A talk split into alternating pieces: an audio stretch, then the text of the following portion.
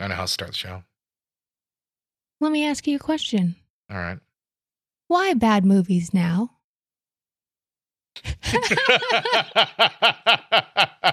and just like that, we're going to scrap the whole fucking show. Oh, sweet Jesus. it's going to be a good show. Hey, listen, the show about the worst of 2022 should also be our worst show. Yeah, why not? Yeah, well, why not? I'm, I'm going to open a beer, get just shit faced, and, and get this d- podcast done the right way. We're going to get our dogs running around back and forth. Yeah. And we're going to have all the background Cat's noise. going to be out. Turn on all the fans. Turn off my microphone. I'm going to record it right into the iPhone. the way podcasts were truly meant to be recorded. Hello, hello, everybody. Welcome to Gritty Reboot. I'm Pedro. And I'm Meredith. Uh, today, as we've mentioned previously, is the worst of 2022. Um, fantastic year for movies, but with every year, there will be giant pieces of shit dumped upon our chests during the year. Cinematically, of course. And uh, this year, obviously, no different. Uh, quite a fight when we had to narrow it down. Uh, this Yeah. time, we've, we've done a conjoined 10 list, a, a bottom 10 for the show, uh, as opposed to last week how we did uh, five for each. So, this is our general consensus on what's the worst of the year. Yeah. And I, I know before we got started, there, there were a couple of movies that I wanted to mention as uh, dishonorable, honorable mentions. And I know one of them is a Thor 4, and that's a Thor uh, Love and Thunder. Yeah.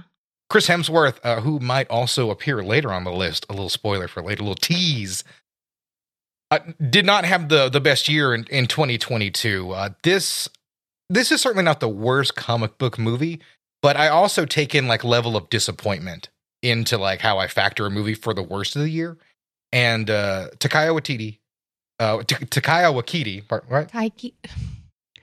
Taiki Watiti. Uh huh. Uh, Takedo Wasabi. He came into the movie. So disrespectful. Is it so disrespectful? Well, okay. So this director, whose name I cannot pronounce, every time I'm going to look at you, I'm going to give you the point and go say it. so, um, obviously the last pairing here between Hemsworth and uh, Takia, Takaya, Taiki. Taiki. Taiki. Are you sure that's right? Yes. Are you sure? Yes. Taiki was fantastic. I think it's one of the highlights of the MCU.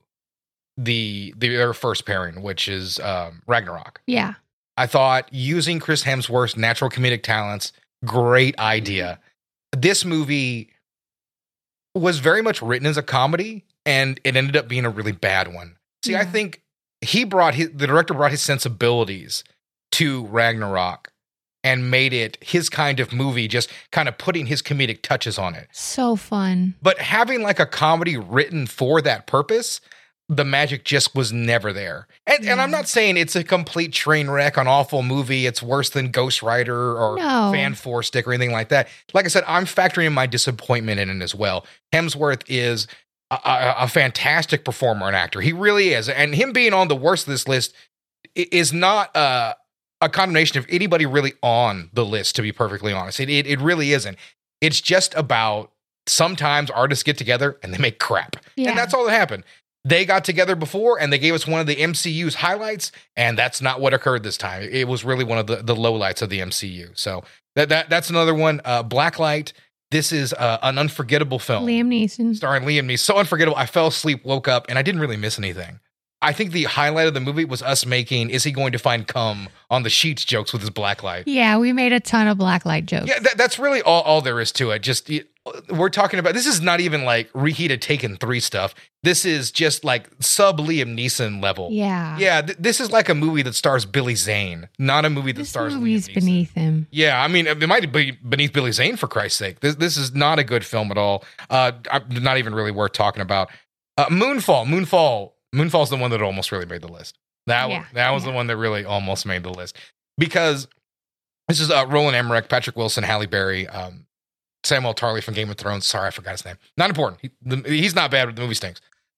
I like a dumb blockbuster. I do a dumb, over the top disaster movie. But Emmerich, you fucking pushing it. Like, holy shit, this was maybe the dumbest film he's ever made.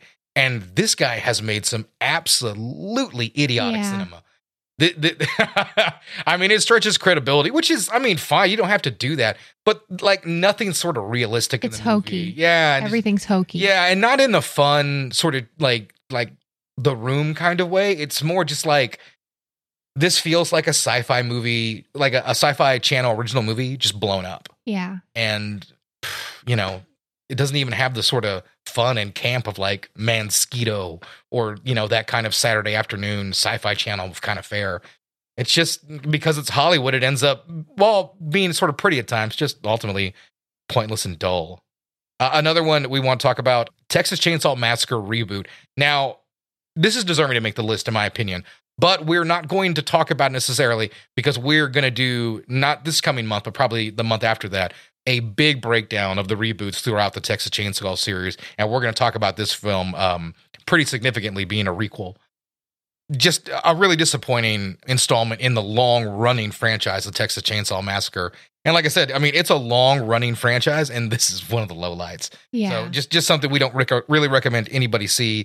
Uh, another one I wanted to talk about, uh, Marmaduke, which we will talk about. I didn't realize they they've adapted Marmaduke already in a live action film with Owen Wilson in the role. This Oh, was a I don't want to do that movie. no, this was maybe the cheapest animated film I've ever seen, um, with everyone completely miscast. I, th- there's some other name actors in the movie, but Marmaduke is played by Pete Davidson. This is.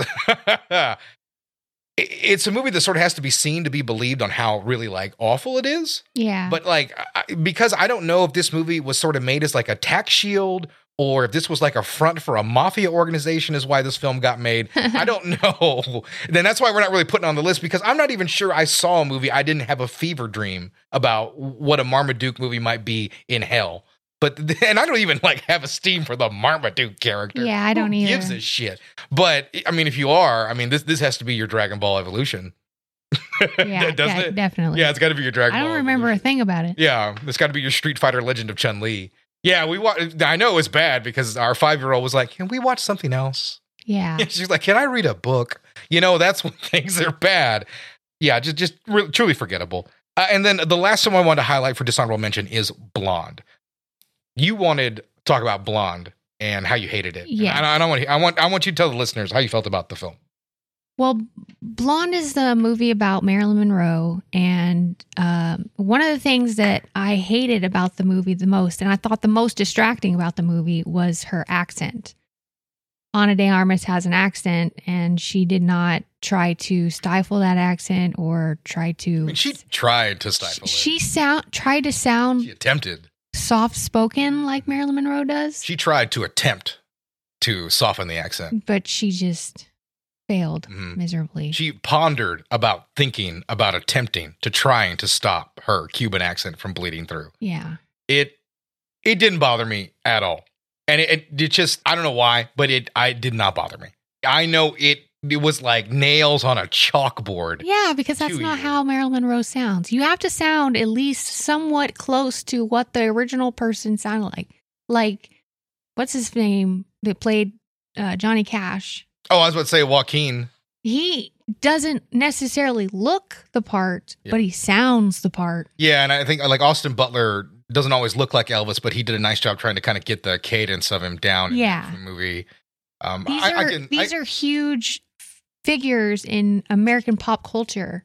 You can't just treat them like they're nothing. Yeah, but to some extent, I don't. I don't necessarily mind about that because this isn't a hyper realistic portrayal of Marilyn Monroe's life. It's not. It's more like a fever dream of hers. Yeah, th- this is like sort of a David Lynch nightmare. Like her Um, drunk. This is like Fire Walk with Me, except if it was about Marilyn Monroe, and and that's kind of how it feels. I mean, sometimes it, it it shifts into being a twinkly dream and some of the highlights of things that occurred to her. But the movie has some incredibly vicious and gut punching lows, and some things that are disturbing and, and sort of ter- and sort of scary, terrifying. I think. The, the movie really has a large uh, a large bed of emotions it, it wants to put you through in its two and a half four, two hour and 45 minute runtime. But it also forces those emotions down your throat. I did not feel that way. Yes. This movie was my cup of tea. This was a disturbing sort of alternate history look at sort of Marilyn Monroe. Because, I mean, a lot of the things that occurred in the movie never really happened at all. And that doesn't bother me. Like, I've watched a ton of historical movies that aren't based on anything at all. I mean, like Braveheart, they just fucking made most of that shit up. Yeah. You know, I mean, that, that- that's okay. You know, I, I always chuckle at Michael Bay's um, Pearl Harbor because, I mean, like, there's a scene where Roosevelt, as played by Jon Voight, stands up and says, We're going to attack the Japanese and hit them hard. It's such a great scene. Never fucking happened, but it's a fun scene in that movie. So that's sort of the way I look at it. I, I didn't go into this as a true, like, historical kind of drama. This is the way it was. But, you know, it, like I said, it giving me a darker, sort of disturbing tale you know, a, a, a non-traditional narrative. It's almost things I, I'm obsessed with, and also obsessed with Ana de Armas. Well, it's different than what was advertised. I, I, yeah, but say if you really thought you were getting a traditional, uh, traditional 'cause Oscar that's what I biopic, no, that you were not getting that at all. Yeah. Yeah, th- like I said, this is like said more of a, a David Lynch light kind of nightmare. So, listen, I I, I didn't. It's too long. Yeah, well, I will agree with you there. It is too long, but I did enjoy the movie, and honestly, I really did like her performance. I don't think she held anything back, including her accent. Um, I don't think her performance was that bad. I Yeah. just think that the accent hindered it for me. So if she was to be nominated for best actress, she is. right, Yeah, she is. she is. I would have a problem with that Yeah, because I think I was just about to ask you that. that her performance is good, but the accent brings it down for me. Yeah, there's a number of like notable actresses this year, and There's so many. Yeah, who, who aren't going to get a, a nomination. Uh, the actress from Till, her name just escapes me. She was, I, I thought she was a shoe, and she did not get a nomination. Um, we have not seen The Fabelman, so I can't test to it. People say Michelle Williams is just fine in that, and Ana de Armas, who I, I'm a big fan of. I can certainly understand this not getting a nomination for the reasons you talked about. You know, Yeah. if you're going to play an actor, you want to disappear and kind of be him. And you know, with her Cuban accent, it was a little bit difficult to do. Mhm. So it, it is what it is. I, I still think it's a movie worth checking out, but I, I'm not going to say everyone will love it. Yeah. All right. And with that said, uh, it's time to talk about uh, the shit of 2022. My son sacrificed his life to save me. These powers are not a gift. All right. We got Black Adam, Number 10. number 10. of Rage. So, what to say about Black Adam? This is not To them. The worst comic book movie No. ever. As a matter of fact, it's very, very watchable. And I, I think that's one of the reasons I'm, I'm highlighting it here. Is because this is a movie that really shows you what The Rock is about. And he's just trying to sort of crowdsource the ideas for like the most watchable and digestible movie for the most amount of people. And he's done that for a long time. And this is that style hitting a comic book film. And it's just a wave of vanilla coming at you. This movie had a $260 million budget. What do you think it grossed? Let's play a game while we do this. Oh, this was a this was a fun thing because I know they argued back and forth about what it grossed Let's go. The Rock and the internet, basically. Let's have you guess domestic and then I'll tell you worldwide. domestic I, I don't i don't think this movie broke 200 million dollars domestically You would be correct. yeah I, I- there's no way it did that Uh, over I, i'd put 180 tops 168 million, 152,000, 111. okay okay so okay i, I was i was I, I gave it a little bit more credit because I remember when it came out, it did really good. It did a solid opening weekend, a very good opening weekend. But then nobody cared, and I, I think our our exposure to it was when we went to go see the menu at, at the drive-in. Yeah. I could kind of glance over at the noise that was Black Adam Yeah. from the, the screen over, and I kept looking at it like, oh, Pierce Brosnan's in that, cool. And and that was, and he's the best part of this movie. And The Rock isn't shitty or anything in this movie. He's not terrible, but I mean, his fingerprints on it, leading to another just watchable Rock movie, is very unfortunate. Yeah, this movie was directed by Jamie Collet-Serra. Yeah, I, I think. Um, Jami. It could be Jami. yeah, I think he'd worked The Rock before. I'm not real certain. He, um, I mean, he just kind of directs a, real lifeless kind of movie. Uh, it's a movie that feels like it had seventy million dollars worth of reshoots. I know that was a rumor that went on about it. Didn't test very well, and you know, sort of seeing it now, it, it it does feel like I said, a very generic, almost sort of parody of what the modern comic book movie has become. You know, The Rock's dive into the genre should have been a real triumph for him. It you know, it really should have. And it's a shame that it, it, it's not even a low light. It it'll barely be remembered in this pantheon of, of comic book movies that we got in this new millennium. Nobody's even going to remember this because people will talk more about things like Ghost Rider because it's so laughably bad. Yeah. But no one's going to talk about, you know, a, a middling cinematic achievement like like Black Adam. You know, the the Shazam's bad guy getting his own movie and, and the budget run amok. My biggest problem with the movie was the fact that, like, The Rock is a charismatic guy. Oh, That's yeah, what absolutely. he does. That's why he was a wrestler. He was so good at being a charismatic guy, a charismatic asshole. And you can't get any bit of his personality or charisma in this movie. No, he plays Oh, not at like all. the most boring superhero, supervillain, whatever you want to say. I mean, it's just so by the numbers. Mhm. Yeah, because he's trying to be like an anti-hero. He doesn't really care about being a superhero. And it, none of that really works because you know he's always going to make sure the world is saved at the end of the day. But even when the writing tries to give some life to the the character, he doesn't react at all yeah. like a normal human being would.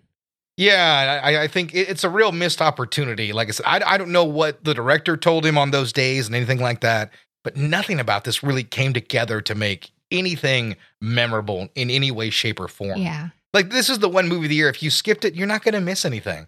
You could watch. The only interesting thing in the movie is when Cavill shows up in the end, as as one last gas with the old Zack Snyder Superman, and that's it. Yeah. And that's all it was. It was the the the bon voyage to that universe because this movie would basically allow for James Gunn to come in and take control of the DCU, which is something The Rock kind of wanted to do with. And if this was the movie he was going to do it with, not even close, buddy. Yeah. Not even close. This this is just better left forgotten. Next, we have Remember that story that they told us about in training? about George Washington's first female spy during the Revolution. They called her Agent 355. Because there you go. Oh yeah, this is um, uh, Lupita Nyong'o, Penelope Cruz, Diane Kruger, Jessica Chastain in Simon Kinberg's. I wrote and directed this. The three five five. American. I uh, And Bing Bing and Sebastian Stan are also in it. yeah, Sebastian Stan from uh, The Winter Soldier as well is Yeah. in this. He's he's very good. Director is Simon Kinberg. Simon Kinberg. Simon Kinberg. So Simon Kinberg. Okay, first off, I I love Jessica Chastain. She is one of my favorite, if not my favorite actress right now.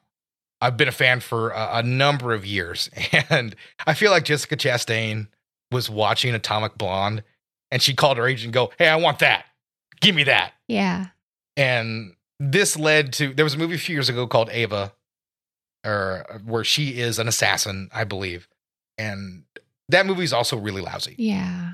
Really I don't even is. think I don't even think that got a theatrical release. It- it's just that's a different mess. That that movie is half an unengaging crime thriller and then a strange family drama that don't come together at all. It's a, a really weird mix. But the 355 is for 2022, and I know this movie was delayed a couple years because of COVID. It's just maybe the most by the number sort of spy story, most by the number sort of spy action movie. Yeah. And it's so unremarkably made. Yep.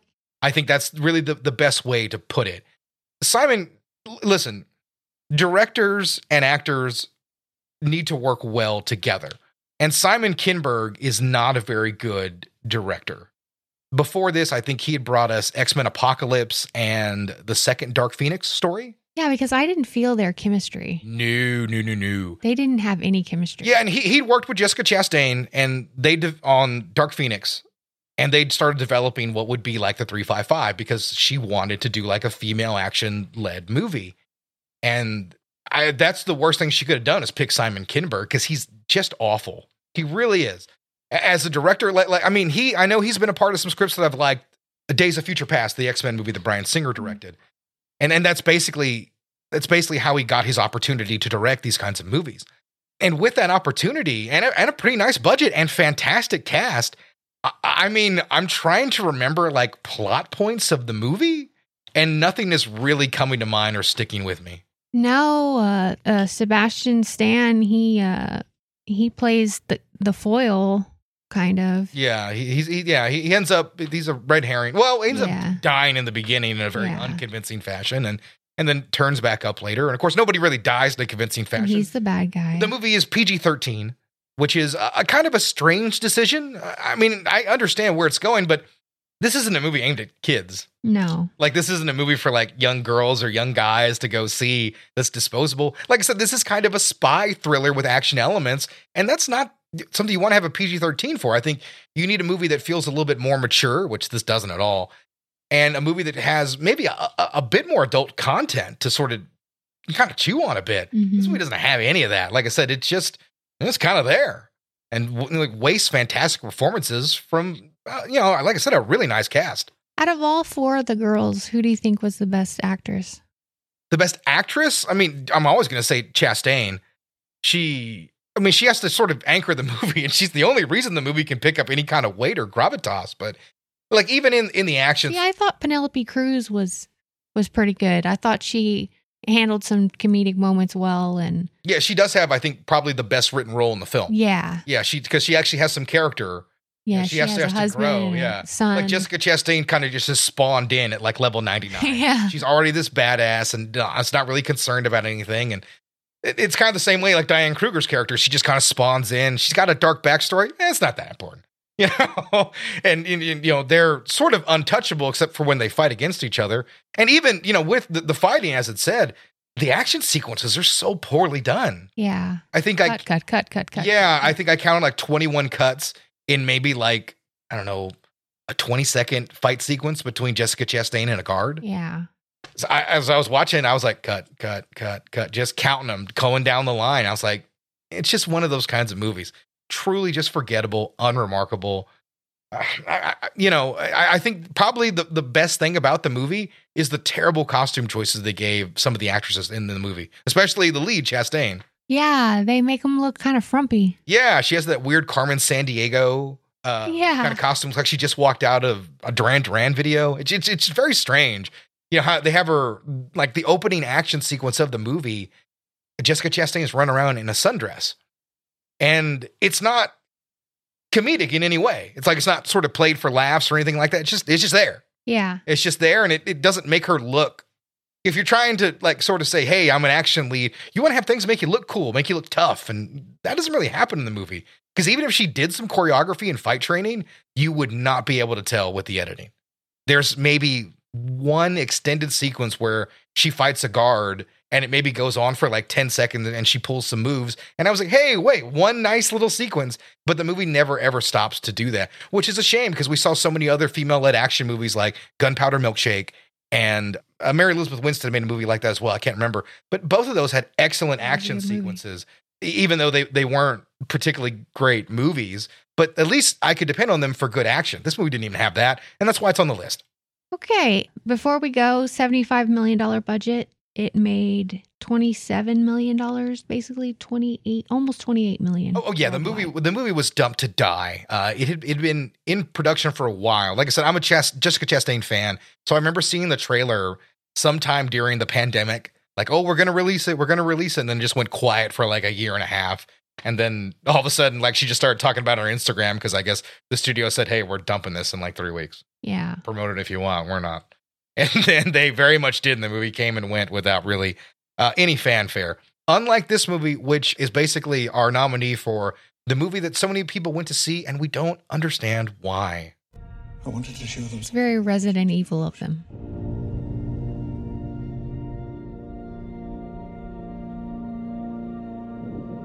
something that was real.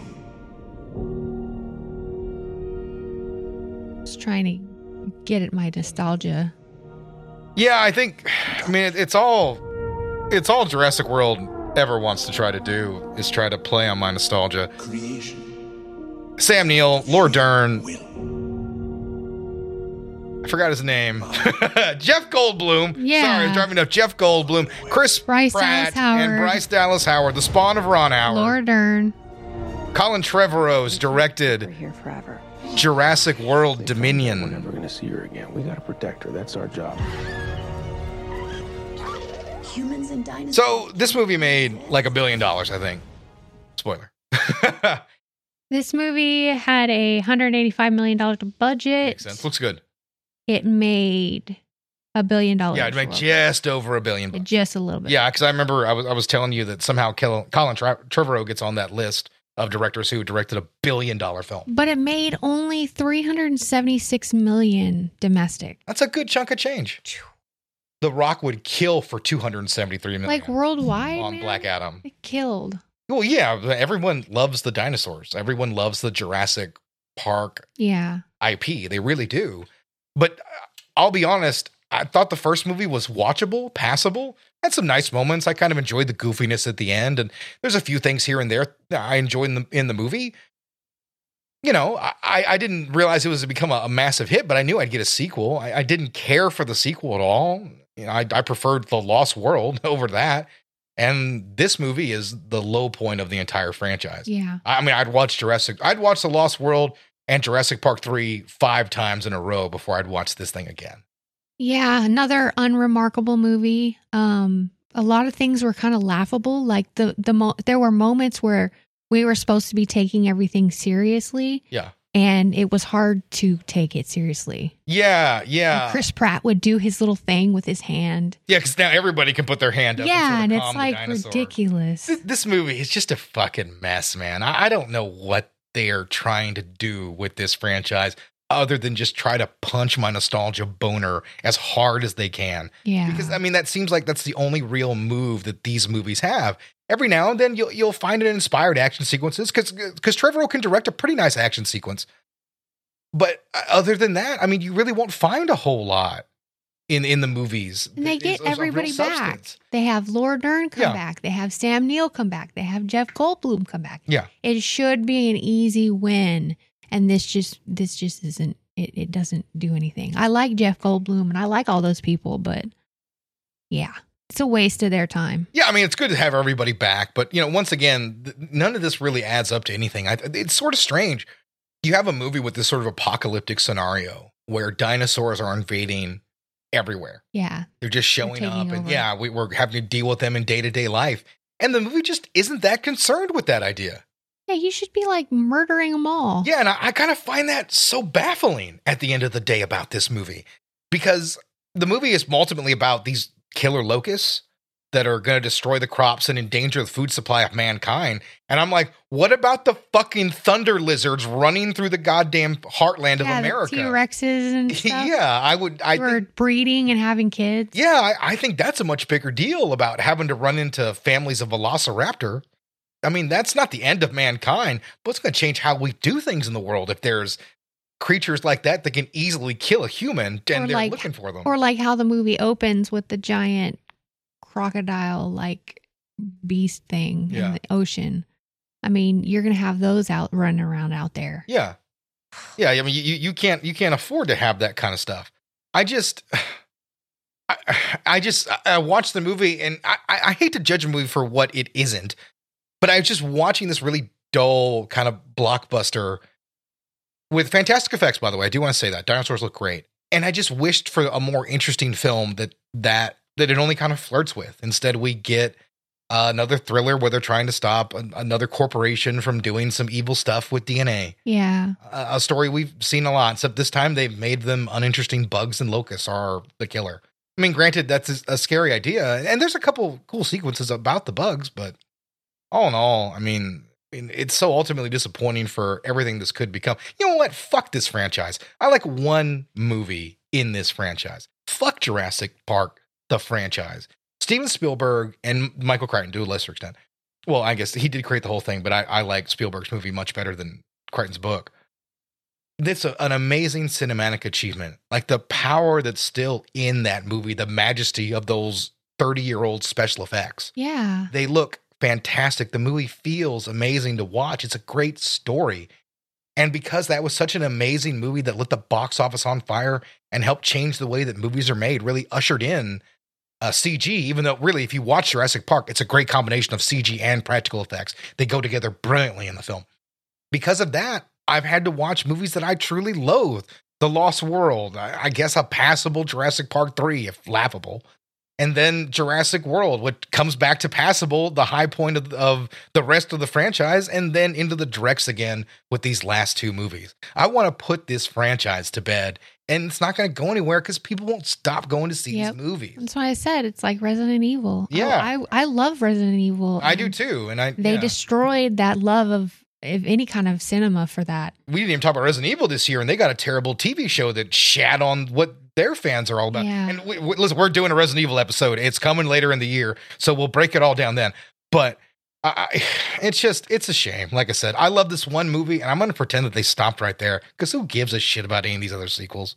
Next. I have it. I have it. I have it. I have it. Focus right here. Have a little drink. Yeah, I will.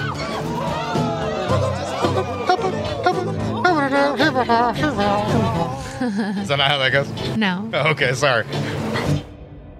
You and me. Oh, all right. Number Gotta, seven, Don't Worry, Darling. so we have um, Chris Pine, Harry Styles, of course, Florence Pugh, and the director Olivia Wilde. And Shia LaBeouf's in this movie. He is not in this movie. He is not in this He is movie. not in this film. You saw this movie. He's not in this movie. He was he's hired, he's supposed to be the Harry Styles character. Yeah. So it, it, this, all right. There was a lot of controversy about this movie. There was a lot of stories that came out that Olivia Wilde wasn't running a particularly good set. A lot of rumors She was that sleeping she was, around with yeah, Harry Styles. that, yeah, that that took precedent over it. That Florence Pugh was having to direct some of the actors herself and some of the scenes. There were a lot of stories that came out, and they were denied by the studio, by some members of the crew, and of course by Olivia Wilde. But I will state that the one person who did not deny these claims was Florence Pugh. Yeah. And all of this controversy could have been put to bed by one tweet from her to say, like, these allegations are unfounded. Film productions can be difficult and sometimes stressful, but Olivia Wilde's a fantastic director and it was a good experience. She didn't make that tweet. No, She didn't- never did. She didn't choose to do that. Yeah. So, and, and listen, you can believe what you want to about Chris Pine getting spit on in the face by Harry Styles at a premiere. I, li- listen, that's that's more you know Jewish space lasers kind of conspiracy theory stuff. I, I just I don't see it when I look at the video. the end of the day, what got put on the celluloid? Where am I? Celluloid. What got put onto a hard drive was pretty laughably bad.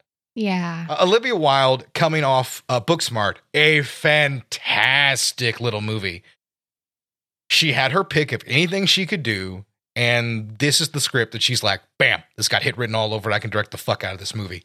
So she picked it and put her spin on it, and it's a true disaster. It Mhm. really is. It's just a um a dull Stepford Wives retread that tries to give a level of intrigue uh, akin to some of the great mysteries, but really comes in limper than a pretty lame episode of Lost. Mhm. Like it just doesn't really connect as as sort of. I mean, it's better than maybe the Stepford Wives reboot. We'll cover that too, guys. Uh, But, but I mean, that's fucking low praise. Yeah. I mean, this this has such potential. And like I feel like Florence Pugh needs to have her back looked at from trying to carry this whole fucking movie. She's still excellent. yeah, she really is. And and Chris Pine is as well. I think Yeah. he's very good in his Jordan Peterson esque role, whatever. I, that, that's he's neither here nor there. I, I think he does a very nice job and can be chilling. Harry Styles, on the other hand, is bad. I hmm mean, like, you know, Madonna swept away kind of bad. Like, you know, the things you expect from an actor in a major movie just aren't there. And like you can see Pugh's like feel this way. Like when she's like you can almost see her face guiding him Yeah. to where he needs to be. You know, it reminds me of when I I would watch plays and I would see an experienced actor dealing with someone who was new that he liked and was trying to get there. Like he was trying to he was trying to pull him where he needed to be. And man, it, it just doesn't really come together. And then, you know, a whole movie about intrigue with a twist this stupid and lame. I, I, it makes you feel like you just wasted your time. Yep. I mean, and that's like I said, you get laughable acting. And, you know, when you draw this level of intrigue, if you don't have a really cool idea about what's behind it, like the original Stepford Wives did, or something like No, uh, not Nope, the Jordan Peele's first movie, Get Out. Get out. If you don't have a, a really neat twist like that, what the fuck are you doing? Yeah. You know, I mean, she had to have realized that at the, at the screenplay level. That, That's what I'm most upset about Yeah. is that this movie had potential. yeah, i- i- either if Olivia Wilde, you know, monkeyed with the script a little bit, changed some things. I, I, I don't know. I, I couldn't tell you from what the original idea could have been or what it was. I don't even know if she's credited as a writer on it, but that's ne- not important. Either way, this idea should have just been left in the bin. You know, this is an episode of a TV show and a half baked one at that. hmm Like if we were watching like a Twilight Zone reboot and this was an episode, I'd be like, it was all right, I guess. You know, but as as a major movie, especially for a director who's trying to like pick up on the momentum that she had from a, a breakout movie, it's it's another real disappointment, and I mean, just an absolute whiff from Olivia Wilde. Maybe Shia LaBeouf should have been cast. Maybe so, maybe so. Would it would have maybe gone a little bit differently, and it certainly would have helped with the acting. It would have helped out quite a bit. So, I do want to say with, with our our next selection here is I know we normally cover uh, movies, and we've talked about TV shows just a bit, but I, I wanted to single out uh, this bit of, of Disney uh, and, and the Star Wars universe. hunter.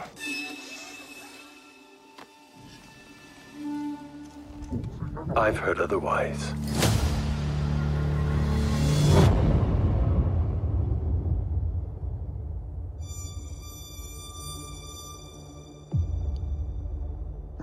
I know that you sit on the throne of your former employer.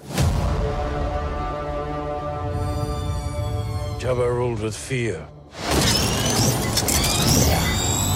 It's a strange thing to say. Obviously, you know, I'm in my late 30s. I love Star Wars. We lost. It's been a part of my life forever. I can't remember what anything else before I can remember seeing Star Wars. I used to love it. I really did. And now Star Wars is just a thing. That's it. It's just another IP. And li- listen, this, this isn't about oh my god, boo hoo, he lost his beloved franchise. What what it's about is Disney having the complete wrong idea about what fans want and having no idea what they really want to do with the franchise. And I know that they had a real positive upswing with uh, Andor at the end of the year, and that's great. That's that's really good. But you know, I want to talk about the Book of Boba Fett and the Obi Wan series. Obviously, Boba Fett is one of the most popular characters in all of Star Wars, so it was fantastic to finally give him his opportunity and show what he can do on screen. They got the actor from the prequels to play him again, and I can't believe what a mess this show really is. Because a show about the coolest character, coolest bounty hunter there ever was, ends up being a show with him just walking around uh, Mos Eisley. He's just walking around Tatooine for some reason. And some flashbacks that show what happened to him after the Sarlacc, uh, he got spit out of the Sarlacc. Yeah. And I mean that that's pretty much it. And I think some of the Sand People, the Tusken Raiders. I'm sorry if Sand People's insensitive. Some of the Tusken Raider stuff. I, I thought some of that was engaging. I, liked that. I yeah, I did the like- sequence yeah, I, I did like, like, some of the earlier episodes. Yeah, you, you're right. I think that's good. But I mean, the series slowed down once we started getting away from that, Yeah. and then like you sort of feel like you had two ideas. Is they had this origin story and they had this idea of where they met Boba Fett in the Mandalorian, and they kind of merged the two, and neither was strong enough to really stand on their own, and because of that, they both really fall flat. Uh, because the the biggest indictment of them not having enough is in the middle of a Boba Fett show. There are two episodes of The Mandalorian where Boba Fett doesn't even appear in one and appears in a scene, right? Yeah. Can you imagine if we were watching Buffy and as we're watching like a final season back in the day, all of a sudden Angel shows up with the guys from Supernatural and they're like, oh yeah, we covered all that stuff on five episodes of Supernatural earlier in the year. Yeah. Like you'd be like, what? No, why would I watch that show? I like Buffy. I don't want to know anything about that. So yeah, the very same situation. I had a friend, and he watched the Mandalorian teaser for the new season, season three, and he just sees Grogu and the Mandalorian running around. He's like, well, when when did that happen? Yeah. it's like, oh yeah, uh, sorry, I know you didn't watch that Boba Fett show. I did. Um, they got back together in the middle of that season, and in the finale, like that's the the main thread. Like he came back to to save him, and like, listen. That is very strange. I feel like it's almost like Disney crowdsourced in real time, like what to fix in the show and get people to watch. And so just throw the Mandalorian in there. They love that crap. And so they put that in there and it cheapens one of the great characters in the whole Star Wars pantheon. Yeah, because even with myself, um, that's when I started getting interested. Because okay, I'm not a Star Wars person. I I grew up with it because my dad liked it, and my older brother liked it. Yes, but I'm not like a big old fan. I don't know the whole lore. I don't know the backstories. I haven't read comic books. I haven't watched all the stupid TV shows and everything. That's we got it. Yeah, you've seen the movies. that's about it. Yeah. So I was excited when I saw The Mandalorian. That's when I started getting into it because Yeah. I I liked the show, The Mandalorian show. It was a good really show. good. It was a really a good really good show. show. I Well done. enjoyed every moment of it. Mhm. I liked the whole backstory of The Mandalorian and how political it can get. But anyways, I just uh that's what I it took it out of it for me. I mean, it's a it's a really lame excuse for a story. It barely holds up to any water, really. And even the finale was a bit underwhelming. And Robert Rodriguez's direction could barely help. Bryce Dallas Howard, who we just talked about, Yep. did a really nice job directing her episodes, but those were the Mandalorian episodes, which she had already worked on that show previously. So uh, it's sort of a weird strike against it. But I want to talk about Obi Wan now. Obviously, who doesn't love Ewan McGregor? He's a fantastic actor. He's the best part of the prequels. Yeah. He, he really is. He's he's by far doing the best job in those prequel films. And this is one we were both excited about. Yeah, well, we're like, hey, he's coming back. Yeah. This is pretty cool. There's a lot of, of stories that you can mine for this. And and my main complaint here is uh, similar to Boba Fett. There wasn't enough here, and this I think is only an eight episode run, or uh, I don't I don't think it went ten episodes. And I mean, there wasn't enough here. For God's sake, there's a Prison Break episode that's uh, just under thirty minutes long. I mean, for a for a show that's generally supposed to be an hour, that's absurd. This should have been a two and a half hour, two hundred million dollar movie about what happened to Obi Wan in that time. Instead, Disney Plus or Disney's executives said we need something to make sure Disney Plus is the biggest thing since sliced bread Yeah. and they put the they put Ewan McGregor in this spot to be a TV show. And granted, it's got a pretty big budget, but not like a movie budget. And man, it shows because there's so many sequences of like the first time he fights Vader, it's just in the dark in a rock quarry. The least Star Wars place you can have a fight Yeah. between the two greatest adversaries in all the solar system. I only liked one episode of that entire season, and that was the, I think the finale. Yeah, clearly the shit they had the ideas Yeah. for. Yeah, what they wanted to do from the start. Whatever was the three hour movie that they had planned, like that was a big part of it, getting to that finale. And it was pretty cool, but there was such a slog to get there. Such a slog. I mean, this deserves to be almost number one on the list for wasting Ewan McGregor and and like I said, one of the greatest characters in all of Star Wars. They wasted two of them, and I don't really know why they did that. Disney has all the resources, all the money. They can get almost anybody that they really want. It's just a shame that they chose to send these two guys to do, do basically, you know, TV shows that were of average quality Mhm. you know, even effects wise, they were just all right. You know, whether it's Ewan McGregor walking through cheap sets on the Obi Wan show or watching Boba Fett in a water tank healing for episode after episode. These shows were so poorly done and planned, and whatever their movie concept was stretched out to a TV show were disasters. I only can hope that Disney can can right this ship before they just run Star Wars into the ground. You know, I, I feel like Disney just has this pin. They're like, "You want Star Wars? Eat Star Wars, you motherfucker! Eat it!" Like that's right where Disney's at. And man, I I couldn't be less into the franchise than probably I, I've ever been at this point. Yeah, because we haven't even watched Andor, and that's got critical acclaim. Yeah, we, we watched the first we watched the first couple episodes, and then I I think we had something come up, and we just weren't able to get back to watching TV for about three weeks, and then we just didn't pick it back up after that. But what is what we saw was was quality. We just like I said, we're just sort of out of Star Wars at the moment. Yeah, like I'll be excited for you know another Mandalorian, but other than that, get get away from me. Yeah, get out of here. Get out of here, Star Wars. Go get a job. now we have uh, number five. Rob Zombie, the director of House of a Thousand Corpses, Halloween, and The Devil's Rejects, brings you the greatest love story ever told.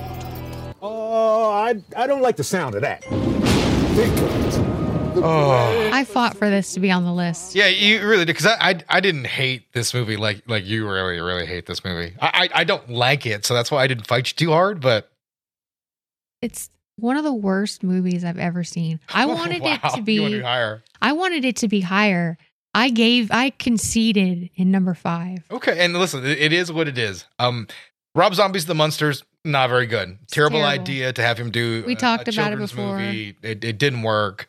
We're of summing up that episode, but yeah, go back and uh, through the episodes. If you if you missed that one, you can listen to us really talk about uh, his movie and that directorial effort. Uh, how cheap it is. I mean, how very cheap it is. Yeah. Uh, and like I said, Rob Zombie trying to write TGIF style comedy just doesn't really work at Yeah, all. because it had a $9 million budget.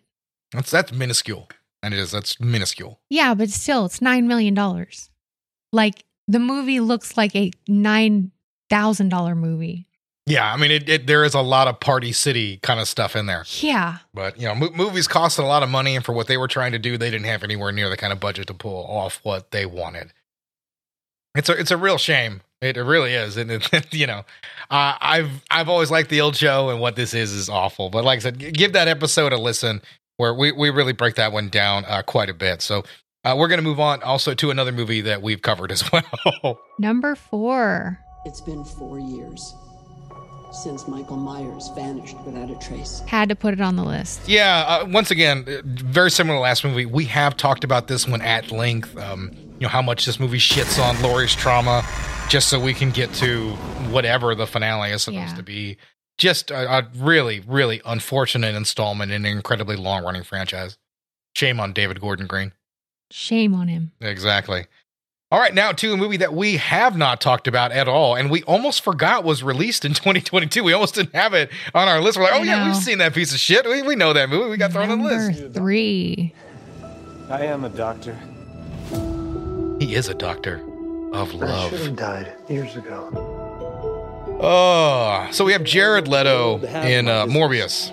Director Daniel Espinosa. Find a cure. It's Morbin time. to push the Matt Smith's in it, which I love because he's a doctor. Yeah, yeah. Matt, Matt, Michael Matt Smith. Keaton. Matt Smith's a lot of fun. Adria uh, uh, Jonah. Hey, that's a spoiler. You can't tell him and Keaton's in the movie. Hayter, So technically, Keaton in the movie makes it part of the MCU. I guess. It, no, I mean he's in the MCU, so that does make it a part of that universe. Technically, listen, I, this movie is going to be forgotten about. This is a big budget disaster. My favorite kind of disaster. $75 million budget. It made 167.5 million worldwide. Which is 73 million domestic. yeah, that, that that's pretty lousy. You, you don't you don't go to make movies to break even. You go to make billions of dollars. That's why you make a comic book movie. Th- this is, I mean, just miscast, poorly directed. The screenplay is laughable. This feels like a, a bad comic book script from like 2002. Yeah. It really does. This feels from like a bad comic book adaptation from the Sam Raimi Spider Man era, is what this feels like. And so that doesn't help it at all. Leto not understanding like what kind of movie he's in doesn't help either. I think if he leaned into some of that camp, that would help, but that's not what he's doing in that performance. Trust me. He's too busy being a rock star these days. He's too busy trying to goth it up, you know. And I, I it, listen, and him as a him in the comic book movies has been rough. yeah. yeah, the rough turn as a joke as the Joker, as a Joker, I guess, because there was another Joker film at the time. And listen, I, I think Leto got a bit of a raw deal in that one. You know, he's in a movie that's been recut and reshot all to hell. So, you know, maybe that's not all that there was to his performance. So I have a little bit of sympathy, but I, I don't have any here. There's nothing really about the Morbius character that's Interesting. well, yeah, that or that you needed Jared Leto to play him. Like Yeah. anybody could have really played this part. I mean, I mean, I know that Leto's in good shape, but I mean, he's always in good shape. like, like, he's always had a great body and cut. So uh, that's not really an achievement for him. So I don't really know what what else to, to say about you know Morbius. Like, there's nothing to say. Yeah, I mean, you- nothing. I mean, I think it makes for a nice bad movie Friday night or something like that. I think that's maybe the highest level this movie could get to. And yeah, but would you watch this movie again? 10 years maybe you know so be like hey morbius it's been forever since we've seen it let's remember how shitty it was and have a laugh at it That's true. We do do that. yeah and that, that's yeah but i mean that's us you know that's about all it's worth is maybe getting a chuckle out of it but even then i mean there's a lot better bad movies you could watch than morbius movies that are going to try to have a little bit of fun hmm and you know morbius isn't that matt smith tries at a few points here and there i think him that dance sequence that he has in the middle of the movie i think is, is pretty fun uh, remember i sent you that meme where Yeah. yeah, they they spliced in Tobey Maguire from Spider Man Three in it.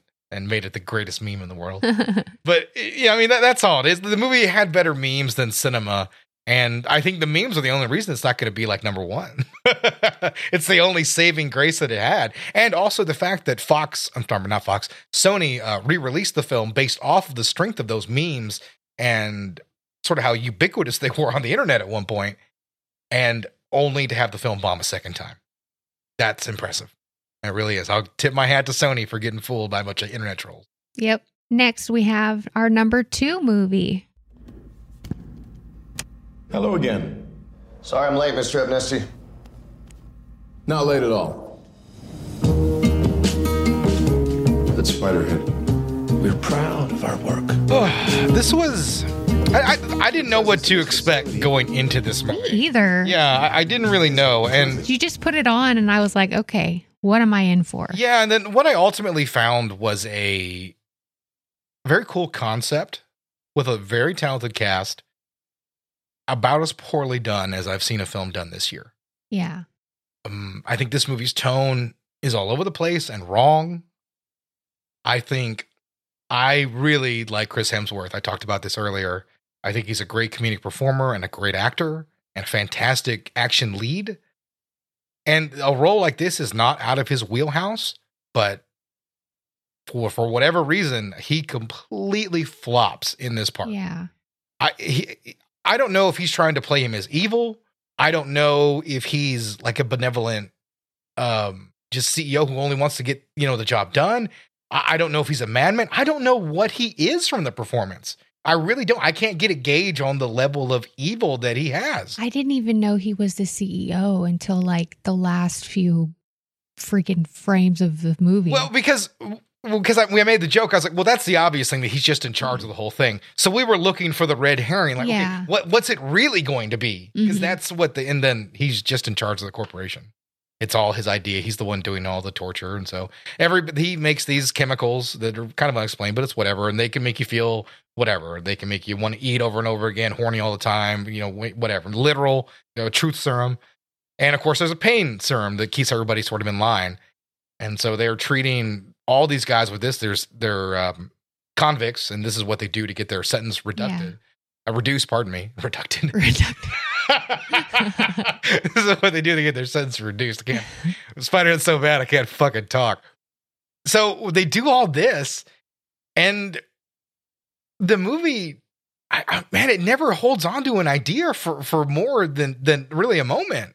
Like they're just kind of bouncing back and forth and wasting the talents of Miles Teller, who's fine here. Miles Teller is the movie. Yeah, really. I He's mean, the movie for me. he's he's kind of like Florence Pugh. He's trying to put this sucker on his back and Yeah. kind of carry it in the end zone, but there's nothing to carry. This movie just doesn't have any real substance. I guess the biggest twist is the romantic interest in what sent her to prison Yeah. Because I think she always says it's a robbery, and I But can't even remember. that to me was telegraphed. Yeah. Like I knew it was going to be something like that. Yeah, because that's that's uh, Sm- I think we've been saying Smollett, but it's Smollier. I think is her is how we're Yeah. supposed to say it now. Uh, Jurnee Smollier, right? Jurnee. Yeah. Yeah. Jurnee Smollier. She's and she's really good.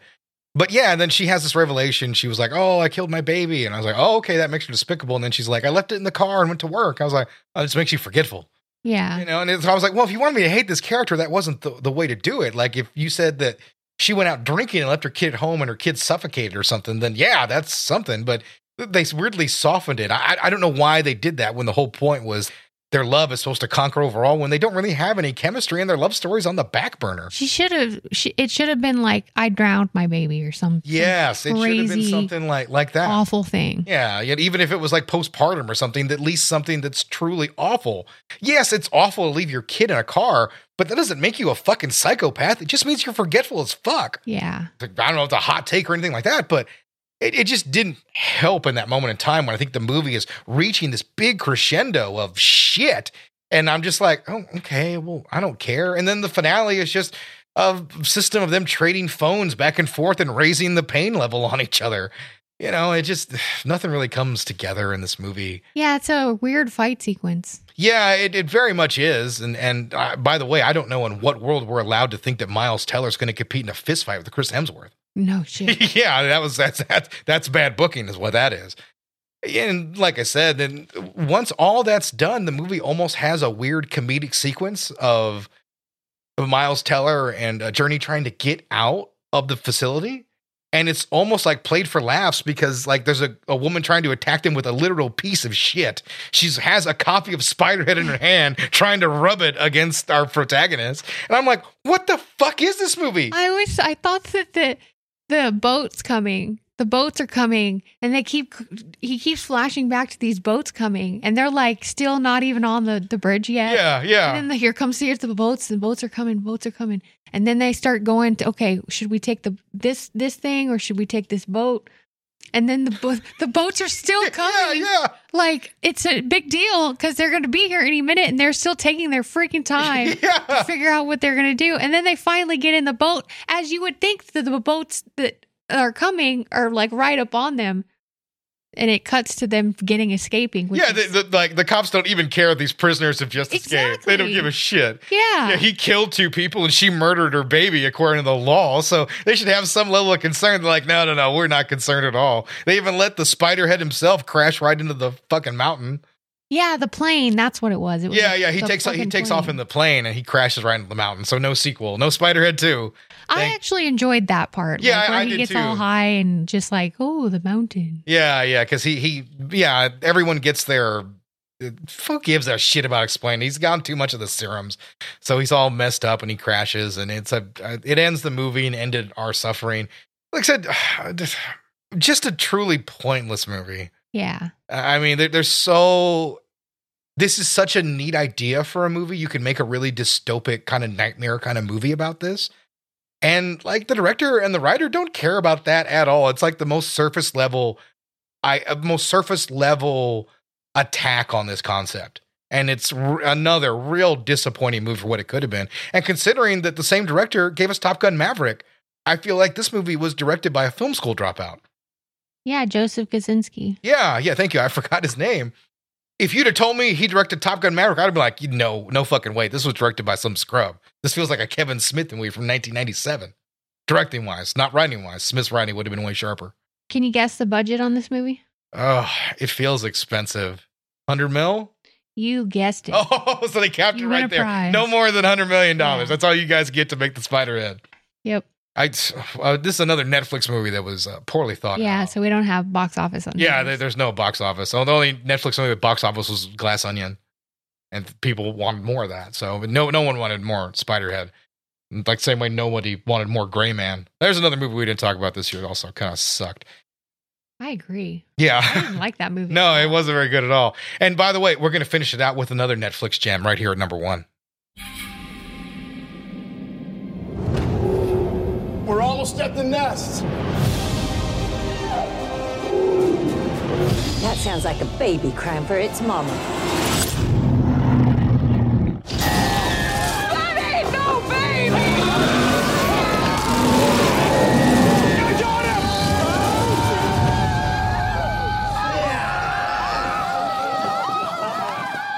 And cut. Now that was a great take.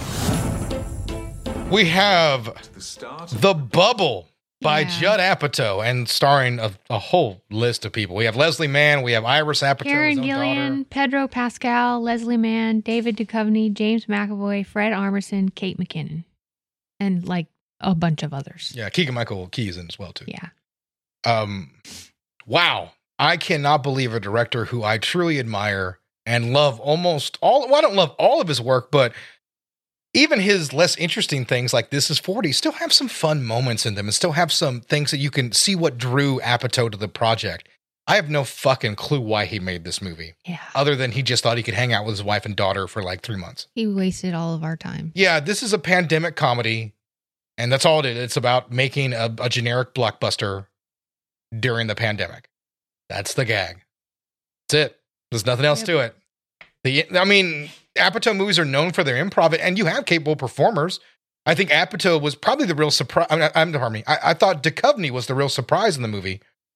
I thought he was actually pretty good, and he was not somebody I would have expected to get a lot of comedic, uh, a lot of comedic moments from. But he did really well. I, I think uh, another performer who I think was was really lousy in this film was Iris Apatow, uh, his daughter. Uh, she stunk. Yeah, she she absolutely stunk. Yeah. And, and listen, like I, I think Maude is actually a pretty good actress on Euphoria, but I think Maude is wildly overrated because she is Apatow's daughter. Like I don't think she could have gotten that role in Euphoria without that level of nepotism. Mm-hmm.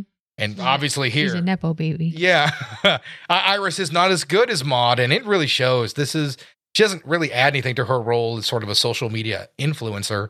I think you can have a lot of comedy there, but this feels like a movie that's sort of aimed at a younger generation, written by a comedy writer in his sixties. It really does feel that way, and I, I don't like it. You know, uh, this is I don't even remember anything about it. I don't remember a plot. I just know that they were in it was during the pandemic. yeah, and they're trying to make a movie in a castle. Yeah. and there's jokes just- about how COVID worked and stuff like that. I mean, even a guy like Pedro Pascal is wasted in this movie. Yeah. I don't even think he has a great gag in it. You know, Karen Gillan, who I think is an, a very gifted comedic performer, doesn't really have a lot to do. You know, I think we, I mean, I don't know. There's a scene where she pisses herself and there's two scenes of her masturbating. I, I don't, I don't really, I don't know what this movie was trying to do. It's tragically unfunny. It's the least funny film I've seen from a hilarious filmmaker in a long time. Why does it beat out all the other movies that we've seen? because of the level of disappointment and as a comedy i think if if you don't make me laugh at least once like i didn't even break a smile in this movie. The entire film is a cringe fest and not even like a good office episode. I mean everything in this movie feels manufactured. I, I wouldn't believe in a million years it's from judd apatow an incredibly smart and capable writer director this doesn't feel like that at all it feels like Netflix financed cheap crap. And it's not what it is. It's a pricey movie. I could tell there's a good budget to it. Hundred million dollars. Yeah, and, and this could easily have been a, a $9 million film. It grossed uh, one million dollars worldwide. Well, that's it doesn't get theatrical release. One hundred fifty-seven thousand domestic. Yeah, I'm, I'm assuming in other territories it probably came out. I, I don't I, I know, I think Apatow does have a deal with Netflix, so I think he's going to make another couple of movies there. Let's hope they turn out better than this. But this is one of those movies that makes me really worried that Apatow is completely lost and doesn't have that ability to really make a funny movie anymore. I know it's one miss, but uh, Jesus Christ, I, I've never seen a director because I the uh, King of Staten Island was a couple years ago, and I loved that movie with Pete Davidson that he directed, uh, that Apatow directed. I, I thought they're both great in that movie. I mean, my my mouth was just hanging open at the forty minute mark. I was like, this is the worst comedy I've ever seen, and it's by one of my favorite directors. I just, I really couldn't, and it really is one of the absolute worst comedies I have ever seen. It's right up there with things like Clifford with Martin Short. Freddy got fingered. No, Freddy Got Fingered is a masterful piece of art. And I, I knew I could defend that get to you the for that. And, and and listen, like I, I'm sure there's some homeboy out there who's man, I love the bubble. It's a great. Oh, I could probably find you a review. Probably, probably so. There's somebody out there who loves it, and, and maybe one day it'll pick up a steam like Freddy got fingered. But but man, I, I just don't see it. I don't see it at all. Man, I never want to see this movie again. I never I want to see Iris either. Apatow again. Well, I guess uh, that's that's our bad movies of 2022. yeah, that's it. That's the worst of the year. Uh, thank you for hanging out with us here for an hour and uh, for sticking with us through basically half of 2022. We picked up the show, started doing this uh, around uh, the summer, June or July of, of 2022. So we've we've gone through half a year with you, and we appreciate anybody who's listened through that time and uh, dropped some comments and some likes and downloaded some episodes. Um, we we appreciate the hell out of it. Really, do. yeah, we really do. And, Even uh, if it's a small amount of people, it doesn't matter. We do this because we like it. Don't don't tell them it's a small audience. For all they know, we could be like the third most popular podcast in the world. I could be nipping at Joe Rogan's heels. These people didn't need to know that. Well, I, I I have a hard time lying. it's very true. You do have a hard time lying. Yeah. You're like on a day armor if you don't puke on me in, in knives. Yeah, It's not like that. exactly.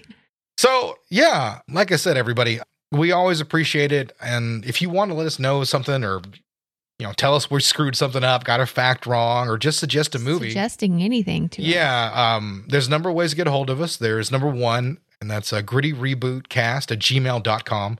That is by far the most 1990s way to get a hold of us. email. Um, if you would like to try something different, we have a gritty reboot. That's at TikTok and Instagram. Uh, we post mostly daily there. Every now and then I take some breaks, especially lately. We've had this big freeze, so I haven't really been on there a lot.